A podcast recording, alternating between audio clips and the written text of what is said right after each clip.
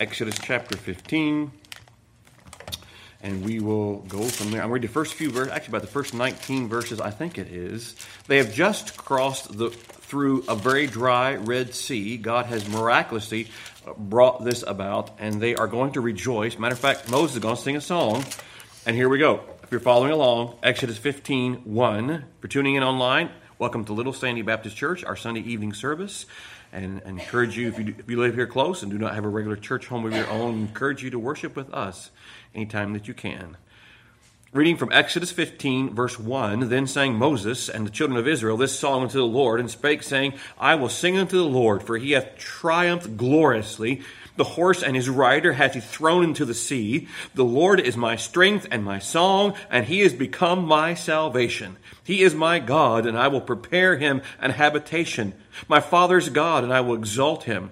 The Lord is a man of war. The Lord is his name. Pharaoh's chariots and his host hath he cast into the sea. His chosen captains also were drowned in the Red Sea. The depths have covered them. They sank into the bottom as a stone. Thy right hand, O Lord, is become glorious. Glorious in power, thy right hand, O Lord, hath dashed in pieces the enemy.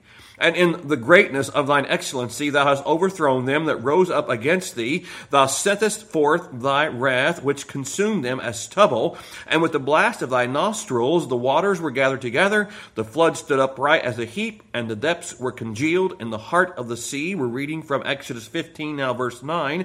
The enemy said, I will pursue, I will overtake, I will divide the spoil. My lust shall be satisfied upon them. I will draw my sword, my hand shall destroy them. That's the enemy.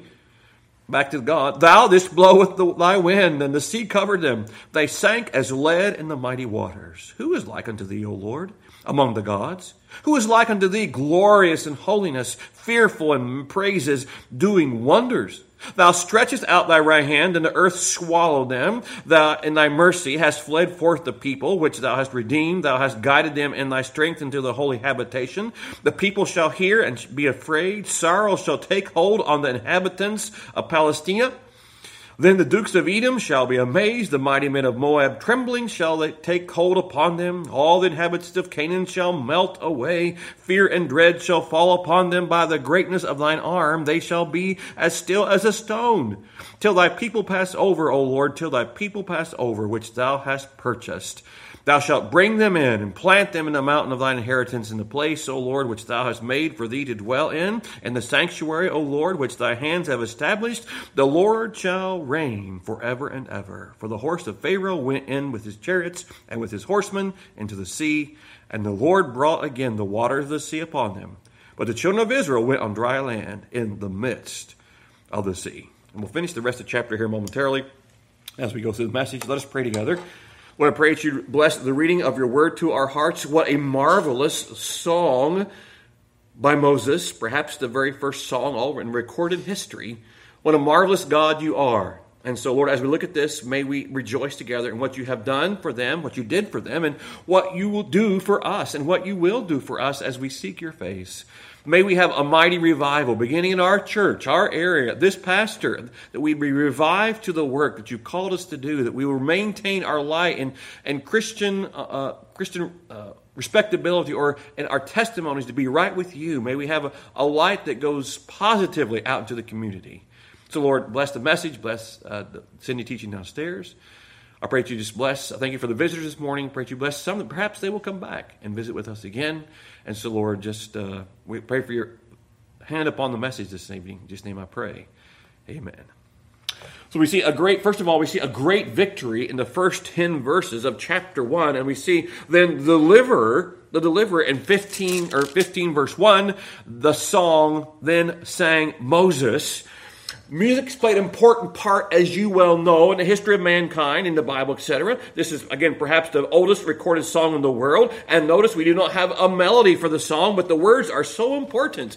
And we talked about music this morning, Mister Womack did, and how we are have songs. Our songs need to be the right formula of words, and there's a melody, and then there's a harmony, and then there's the rhythm, the right musical composition. If you look up any serious music composer uh, of yesteryear, it is always melody, then harmony, and and then the rhythm. We have it so out of stretch. We have rhythm, rhythm, rhythm, rhythm, rhythm, a little bit of melody, and no and no harmony at all. And it's, that's not music. I can just say that's not traditional music. That's I'm just saying that's not really what we would call traditional.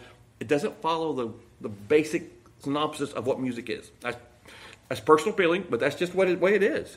Anyway, music, music has been such a big part. What I like about this is the deliverer. It's a song of deliverance. It's not like Moses saying, look here, look what my rod had. When I put that rod out there, did you see the, did you see the waters part? It's no, he actually takes his rod and points to Jehovah. What a wonderful God that we have. He point, it's like he pointed his staff right at God. Say, take a look at him, what he has done. One great principle of worship is that it's unto the Lord, not unto man. When we worship God in song, our audience is the Lord. So when we sing those songs, how can I fear Jesus? You know, we should really, that's, Lord, thank you. How can I fear? Jesus is near. He watches over me. Uh, Lord, I need you. When, Lord, don't we need the Lord? And so we are singing Amazing Grace, how sweet the sound, or how great thou art. And that's the idea of songs.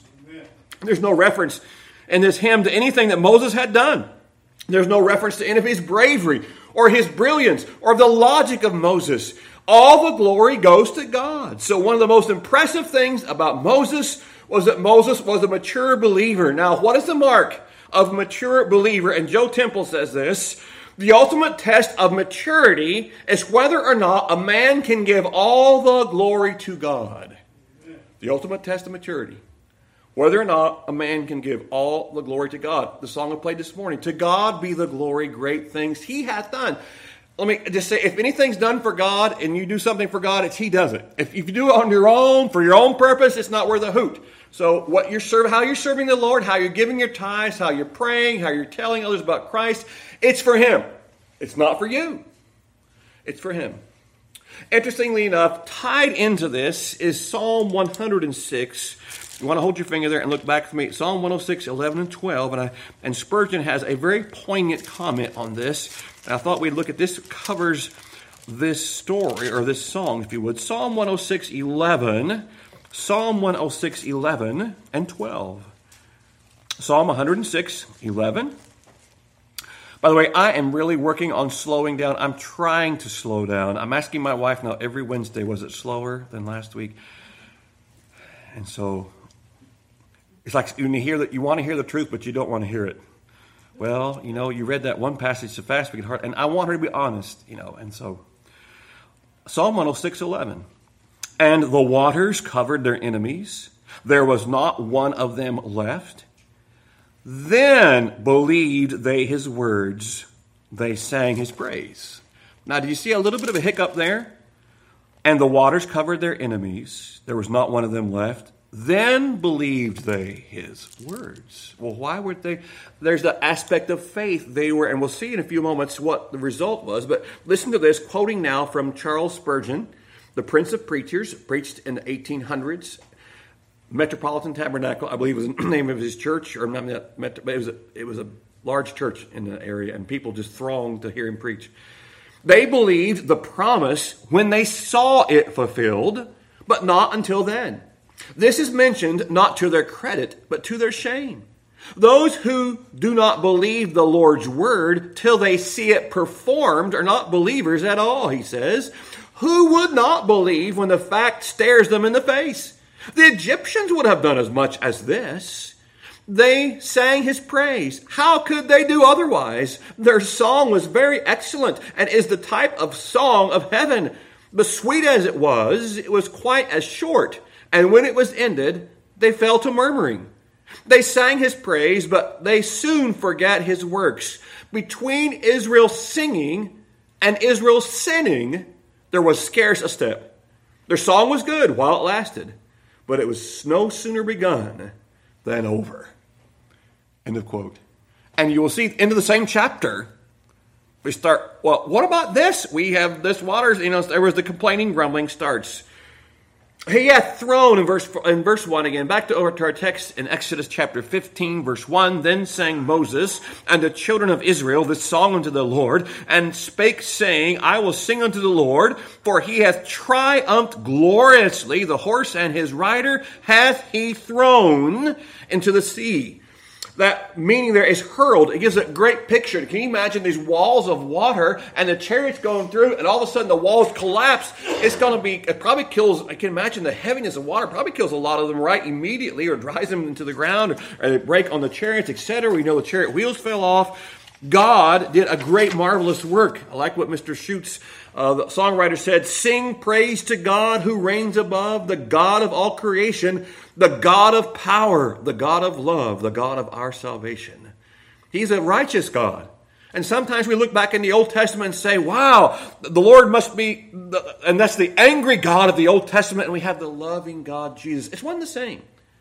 The Jehovah of the Old Testament is Jesus of the New. And so you look, we just don't have, you and I do not have and see the sinfulness of sin and the holiness of God. God cannot abide with sin. That's why when we sin, God convicts our hearts and squeezes real tight sometimes. Man, you got to straighten up. You got to wake up. God sends wake-up calls to people even today. I've seen recently, and in people's lives in our church. God wakes them up, and, and, and sometimes there's a wonderful response to that. Lord, you got my attention. What do I need to do now? That, that, sometimes God does that, but he's a powerful God. And in verse two, and the Lord is my strength and song, and he has become my salvation. He is my God, and I will prepare him an habitation, my Father's God, and I will exalt him. Do you see how important? My Father's God. This is the same God of Abraham, Isaac, and Jacob. Moses is promoted. It's not a bunch of gods. It's not a multiplicity of gods as the Egyptians have. There is one God, three persons, God the Father, Son, and Holy Spirit, all working together in seamless harmony. But there's one God, three persons. And he's saying this is the same God that our fathers worshipped. So the deliverer, Moses, strikes a home run. He sang unto God. Secondly, is destruction under here. For four to ten, chapter ten, fifteen, verse four. Pharaoh's chariots and his host hath he cast into the sea. He chose even his chosen captains also are drowned in the Red Sea, and the depths have covered them. They sank to the bottom as a stone. Can I just say the idea again of a real narrow reed sea, only about ankle deep, does not fit anywhere in Scripture. I'm telling you, he destroyed them. The Red Sea was a A big, it was a big deal. It was a big deal. I, I, there's a there's a girl I work with now, a woman I work with, has on her, I'm kind of a big deal. And so let me just say, this is a big deal. This is a big deal what God does here. Again, what I talked about last week, how it's equated with the resurrection in the New Testament is the parting of the Red Sea and the Old. That's what people, you want to talk about one miracle people know. Maybe perhaps David and Goliath, that battle, but the one miracle of God that we know, wow, is this. The depths covered them. Interesting, uh, one man says that strikingly impressive or expressive of the utter and remediless overthrow of the enemy. So completely were they plunged into the depths of the sea that they could not rise to the surface, being probably for the most part encumbered with heavy armor, which would effectually prevent their rising or floating, while the guilt of their sin weighs still more heavily upon them. How apropos. Why are they in the Red Sea? Because Pharaoh says in verse nine, the enemy said, I will pursue, I will overtake, I will divide the spoil, my lust shall be satisfied upon them, I will draw my sword, my hand shall destroy them. Uh, I don't think so. You have chosen to stand against Almighty God. You have just been through the most harrowing ten plagues into your own land. You've destroyed your own nation, but I'm going to have my revenge. No, God is going to have his revenge. Matter of fact, the Bible says in Romans, vengeance is mine, I will repay, saith the Lord. That's why we are to turn it over to him. And we're not to be vigilantes about things he's going to repay. Verse six, the right hand of O Lord has become glorious in power. The right hand, O Lord, hath dashed in pieces the enemy. Now, in the, in the Bible language, I, I know there are a lot of left-handed persons and, and persons, and my wife has two left-handed siblings. The right hand was just simply picked as a symbol of strength, So if you want the right hand, uh, if, if you see some films, he sat at the right hand of so-and-so. It means like you are the place of power. That means that God has a strong right arm. Does God have a right arm? Think about it with me. Does God the Father have a right arm or a left arm? Jesus does. Jesus God. But the Father is a spirit. The Holy Spirit is a spirit. So anthropomorphisms, which is giving a physical characteristic to God. The eyes of God. Does God have eyes? Well, he doesn't. He's a spirit. He dwells in light which no man can look into. Now, Jesus humbled himself, and he has an everlasting body. He has eyes. He, he has, matter of fact, he has hands with nail prints. He has a side with a nail print in right, or his feet with prints in his nail, uh, nail prints in his feet. He has those things in actual body, but the Father, he is glorious. But to help you and I to understand, the Bible gives God's characteristic like ours, the right hand. The eyes of the Lord are looking to and fro. Or you see what I'm saying? The ears of the Lord are listening. And that so help us to understand and put it together. So it's called anthropomorphism, giving human characteristics to God. Spurgeon says this, what the power of... Now, this is regarding the, the, the Pharaoh and crew being sent to hell, if you would. What the power of God's anger is in hell, and what it would be on earth, were it not in mercy restrained, no man living can rightly conceive. He says modern thinkers rail at Milton and Dante and Bunyan and Baxter for their terrible imagery, but the truth is that no vision of poet or denunciation of holy seer or prophet can ever reach to the dread height of this great argument, much less go beyond it. The wrath to come has its horrors rather diminished than enhanced in the description by the dark lines of human fancy. It baffles words. It leaves imagination far behind. End of quote. He says there's no human author can possibly depict the horrors of a Christless eternity burning in hell. He says, instead of making it worse, we can't even get there. If you've read Dante's Inferno about that, the, the nine, is it nine circles they have? I forget, but I've not read it. It says, abandon all hope, ye who enter there, enter here. And that is so true. Well, I think, Pastor, that one day everybody who's been suffering will eventually end up, they won't end up in heaven. A lot of them. You go tell me that Saddam Hussein, Osama bin Laden, who's been anti-God ever since, wants to go. He does, they don't like God. You think Mao Zedong, communist? You think the people who are running the com? You think Xi Jinping, Xi, Xi, Xi Jinping, has any desire as the leader of communist China to be in heaven with God? Now he will maybe one day, but right, he has no time for God now, and God will have, respectively, no time for him either when it comes. He stands before him. Dashed simply means also shattering, a violent breaking. They were dashed. Verse eight, in the blast of thy nostrils the waters uh, were gathered together. The floods stood upright as a heap, and the depths were congealed in the heart of the sea. Now, I'm thinking of soured milk. I'm thinking of cottage cheese that you forgot was in the refrigerator, and you open it up, and it's got blue on top, and it's congealed. Or it's that grease you cooking, and then you get up the next morning. When I cook, I've, I've come on this thing I really like doing, which I think works out pretty good. Works for our family anyway. Putting your on your grill, firing up your grill, taking an iron skillet, putting it on the grill, and pouring in your grease and getting it real hot and cooking it outside. Your chicken in the grease, oh man, it's like really, really good. And then you bring, after you get done, it gets cooled off, you bring it in, and you pour all that grease into a can and let it set overnight. And after it's set overnight, it is what? Congealed. That's what we're talking about here. The, con- the, the, the depths were congealed. They were dry when Israel, it wasn't like, it wasn't like that. It was like, wow, this is dry as a bone. Because God, remember, God sent the east wind all night long, dried it up, and away they went. Congealed. Verse nine. Here's the enemy. I will pursue. I will overtake. I will divide the spoil. My lust shall be satisfied upon them. I will draw my sword, and my hand shall destroy them. How, how ludicrous.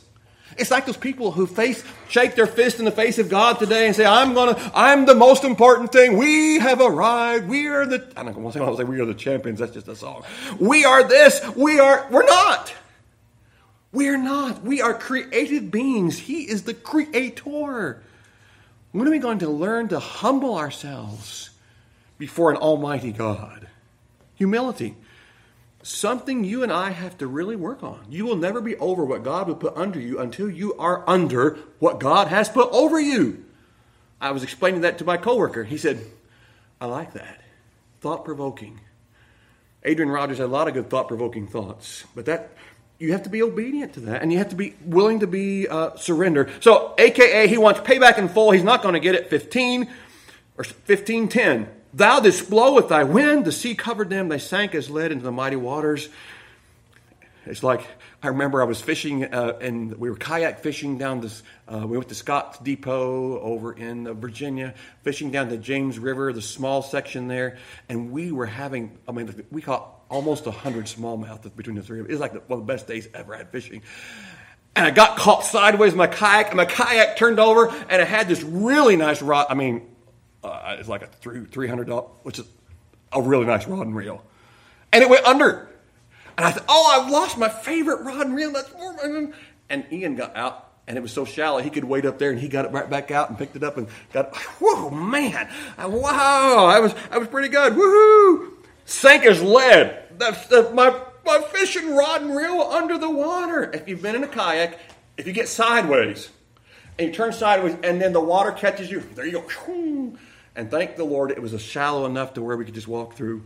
I almost put my foot on a snake that day as well. But we caught a lot of, I got so bad sunburned, I had to go to the doctor and get, I had, my legs were red. Oh my goodness. I wore sh- uh, fishing shorts that day for like eight hours in the hot sun. And it baked my, it burned my legs. And, I, and Brother Fox, why are you walking like that, Tim? You know, so when I went in there and I was working for Brother Fox, I said, well, well I went fishing, et cetera. My story yesterday was I was I was uh, I was mowing the grass. I went under the, the I have some of Missus McCarty's trees I planted who've really grown great.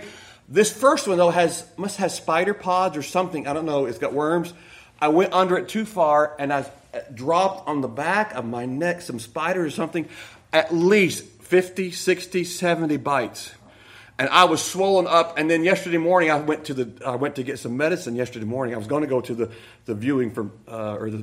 visitation for Missus Mann, but I went with urgent care because it was so swollen on this side right here, and I still have the residual marks. But I, it just I should have come in and showered immediately, but I went ahead and finished the yard, and so I went. When I went in, I took off my shirt. It was like I got pictures of it, but you don't want to see it. But wow, and it was.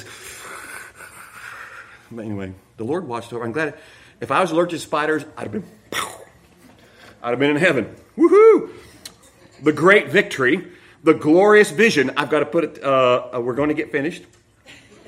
Verse eleven. I, you probably didn't know what, what, but just be careful if you're mowing the yard and there's spiders in the trees, don't go too far under them because they can fall down the back of your shirt. I wonder why I kept itching. Kept, what was all that? You know, usually don't do that, but I went on ahead like an ignoramus. Glorious vision, there's glory in eleven. Who is like unto thee, O Lord, among the gods? Who is like thee, glorious in holiness, fearful in praises, doing wonders? Thou stretchest out thy right hand, and the earth is swallowed. What a really, it's a, it's a, these words, the superiority over is affirmed of the true God over earthly princes and potentates and all other false gods and fictitious gods of Egypt. A contrast is presented like this between the omnipotence of the former and the impotence of the latter. The great God can do and does. Their puny gods can do nothing, but yet they worship them. And so God was going to be vindicated, and that's what he told the people from the get-go through the uh, plagues.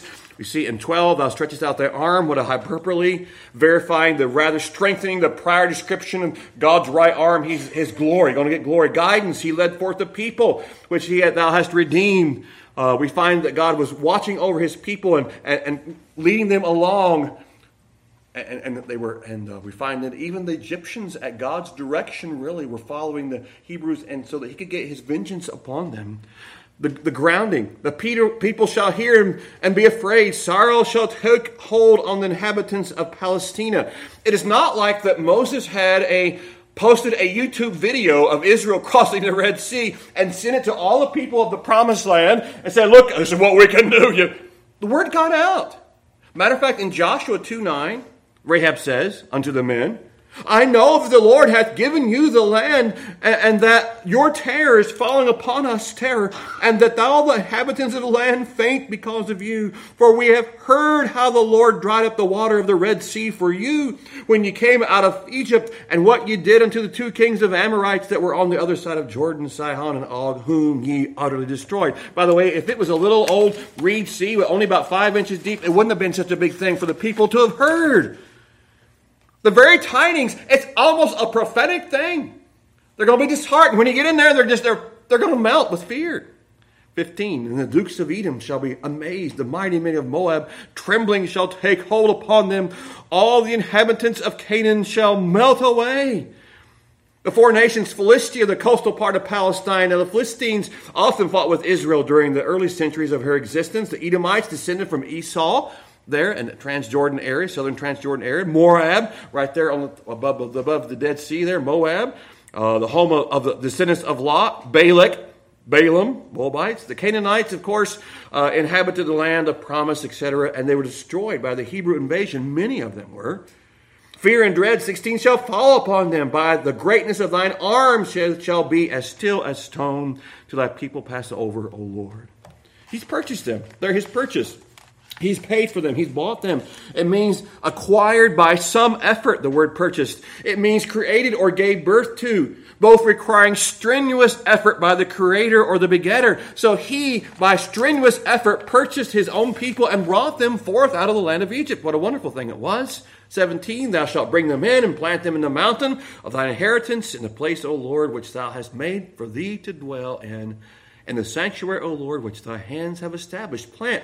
Just the opposite. They are a nomadic people, perhaps we tended to be. And Abraham was a nomadic person, we might say. He settled down here and there. But here they're going to plant themselves and be stable in the land.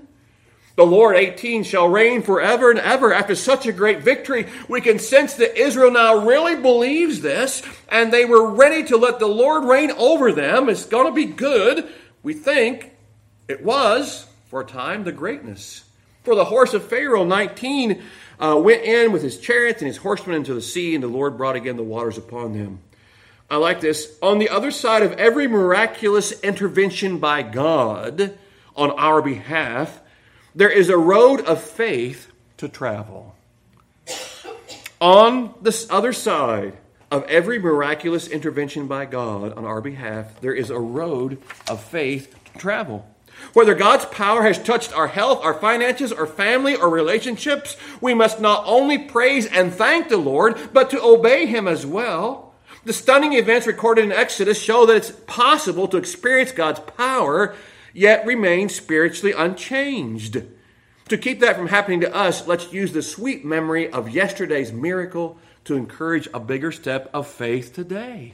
It is about faith. That was from David McCaslin, Our Daily Bread. It is about faith. So God brings us through, and we we are to continue to have faith. And then we find the glorifying. We've not read this yet in, in fifteen twenty. But Miriam the prophetess, the sister of Aaron, took a timbrel in her hand, and all the women went out after her with timbrels and dances, and with dances. And Miriam answered them, Sing ye to the Lord, for he hath triumphed gloriously, the horse and his rider hath he thrown in the sea. So Miriam leads a song of blessing, of glorifying God for all he has done. So that's the great victory, the glorious vision, and now we hear the griping voice in uh, twenty-two, and here's the wilderness. fifteen twenty-two. So Moses brought Israel from the Red Sea, and they went out into the wilderness of Shur.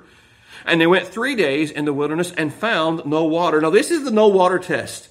Wearsby says, as Andrew, quoting Andrew Bonar, let us be as watchful after the victory as before the battle.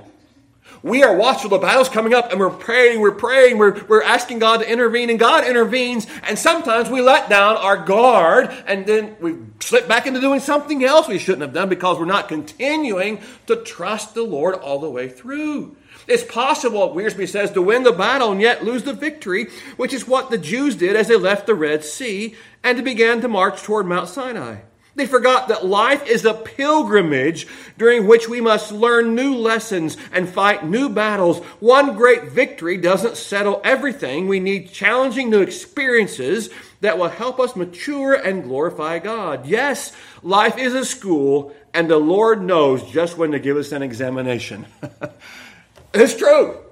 We think, oh, just isn't the Christian life a marathon? It is. We have a victory here. We have to be watchful there. We slip there. A victory, and it's we have to constantly be on guard. It's, I will tell you, the world thinks that it's for wimps. Christianity is for wimps. I tell you, it's just the opposite.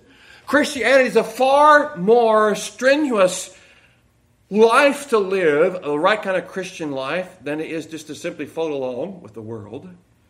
One pastor calls this section, "The Steps to Sinai," thou shalt not, thou shalt not bellyache, or how to live by sight and not by faith. And if you were, uh, one man did a critical study of this word murmuring. It's not simply a disgruntled complaint. Quite the contrary. It's, it describes an open rebellion. Here's where we start this murmuring. I think it's the first time used regarding the people. They're, they're going to, and it says in verse twenty, and when they found the water, came to Marah, they could not drink of the waters of Marah, for they were bitter.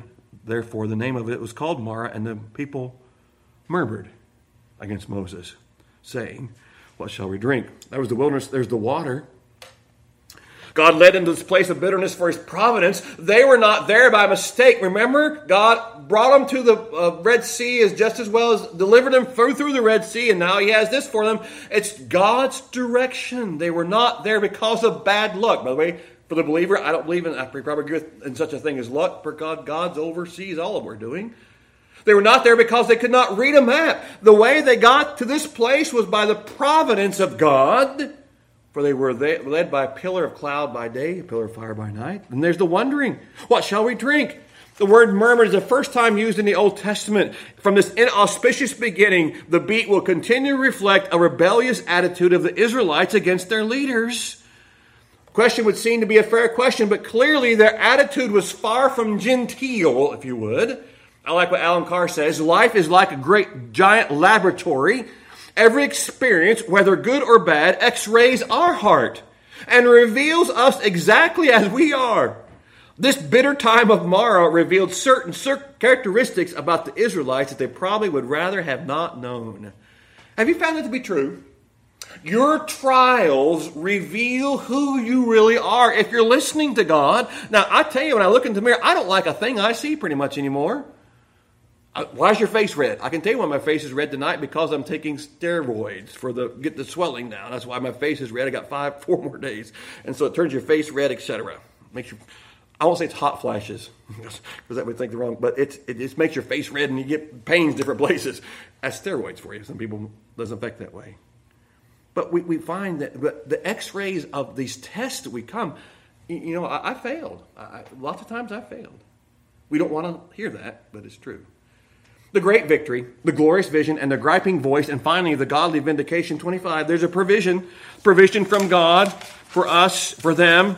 And he cried unto the Lord, and the Lord showed him a tree, which when he had cast into the waters, the waters were made sweet. There he made for them a statute and an ordinance, and there he proved them, tested them. It's like if you have a new car uh, and you take it out, what they're going to do, I don't know how many they do, uh, the Teslas or Chryslers, or they have Pontiacs anymore, but Fords, they take them out and they'll drive them over these courses and they'll whip them around, hit the brakes, all these kinds of things to see how long they were going to last. Can it stand the test? Is it safe for the road? They were proving the automobile. They're testing the automobile. Now God, unknowns to them, is testing them, if you would. God is a different teacher. He gives the test first and the lesson afterwards. He gives the test. Now, what have you learned from your test? And here's the lesson of the test. Well, I need to do this, this, and this. And that's what he's done for these people. He gave them a test. And I want you to know how they did on this test. They failed miserably, started murmuring. It's sort of like the boy who went to his college professor and said, "Professor, I don't believe I deserve this F that you gave me." And the professor, professor said, "Son, I don't believe you deserve it either, but it's the lowest grade I had." And that's how often we fail the test that God gives us. Provision. And there's a promise in twenty-six. It says there for us in twenty-six, and said, "If thou wilt diligently hearken to the voice of the Lord thy God, and wilt do that which is right in his sight, and will give ear to his commandments, and keep all his statutes, I will put none of these diseases upon thee, which I have brought upon the Egyptians, for I am the Lord that healeth thee." See, they would never have known about Jehovah Rapha if they had not gone through that test, the Lord who heals. Reminder to all of us that a test and trial may be bitter. It is always better to go through in God's will and with his gracious provision, for when we come out on the other side, so to speak, we have a new, fresh understanding of God, who he really is. If we will hang in there and trust him all the way through instead of kicking, you know, digging in our heels and, Lord, you've got to get me out of the crock pot and I have a microwave problem. Do it now. And now just calm down, Tim. If you want to walk with me, let's put you back into the crock pot and you can simmer down there. And if you'll just wait, just take a step away from the problem. It's his problem. If you're walking with God, now if you're not walking with God and cause your own problems, he may want you to repent and do so. But if you feel you're right with God, the answer has to come from you. Just, I have no answers for this one. Finally, Tim, you're finally to where I want you to be. I don't have the, okay, no, that's, now that's the first step. It brought them, it says, it brought upon the Egyptians. The, the testing is a proven quality of someone or something, and doing so often through adversity of hardship. As the following context makes clear, the purpose of divine test was to determine if Israel was going to truly be loyal. We brought you through here. If you're going to be loyal, it's going to be blessed upon us, upon you. F B Meyer says, our joys and sorrows, like the varied products of nature, lie very close together. One moment we're singing the joyous song of victory on the shores of the Red Sea and vow we will never again mistrust our God. And then by a sudden transition, we find ourselves standing beside the Marah waters of pain and disappointment, and we are inclined to murmur at our lot. I like, I tell you, I like the Red Sea crossings far more than I like the no water. But it takes that balance. So we had the provision, the promise, the pausing. Finally, in twenty-seven, they came to Elim, where were twelve water, wells of water and threescore and ten palm trees, and they encamped there by the waters. While God had brought them into no bitter water tests, now he gives them relief. He does the same in our lives after our tests. Remember, you're either in a test, you're coming out of a test, or you're getting ready to go into a test to give you some wonderful purpose, wonderful news. You're either in a test now, you just got out of a test, or you're getting ready to go into one. And that's that's life in the Christian world. I like what Catherine Booth said, uh, husband of the starter, I believe, of Salvation Army. How wisely God has apportioned our cup. He does not give us all sweetness, lest we should rest satisfied with earth, nor all bitterness, lest we grow weary and disgusted with our lot. But he wisely mixes the two, so that if we drink the one, we must also taste the other. If the earth were simply all joy, we would not look forward to heaven, would we? If it was all a piece of cake, and you could eat cake without gaining calories, if we could do all those things, we would not look forward to being with Christ. A humble Christian, when beset by a tremendous trial, misquoted Scripture, but found it of great comfort. He said this, I'm so glad the Bible tells us it came to pass, and not it came to stay. It came to pass. And that's our trials. We put them in God's hands. They will come. Do you understand how I'm saying that? They come to pass. We will get his help. We can get through them, and then they don't come to stay. I think they stay a lot longer when I don't learn the lesson. I'm thinking. Let us pray together. Heavenly Father, we thank you for this text. We thank you for the provision for Israel that brought them through this marvelous uh, transition through the Red Sea. And Lord, yeah, I see myself here just as plain as the nose of my face. Uh, that we often, you do so many good things for us, and we have such a short memory. We forget all these things you've done for us in the past, and we come to another cul-de-sac, if you would, and we stop, and we just whine, and we cry. And Lord, why is this happening? And, and Lord, you know better than I. You know the end from the beginning. And part of this is just letting go and saying, Lord, we can't do it ourselves. Lord, give us the courage and grace to do that. May we humbly walk with you. May we learn the lessons. There are those in our church family who are going through mighty tests, and there are some, right, even this week. Strengthen them, Lord. Help us all to rely upon you and to not despair, when you are on our side. In Jesus' name I pray. Amen.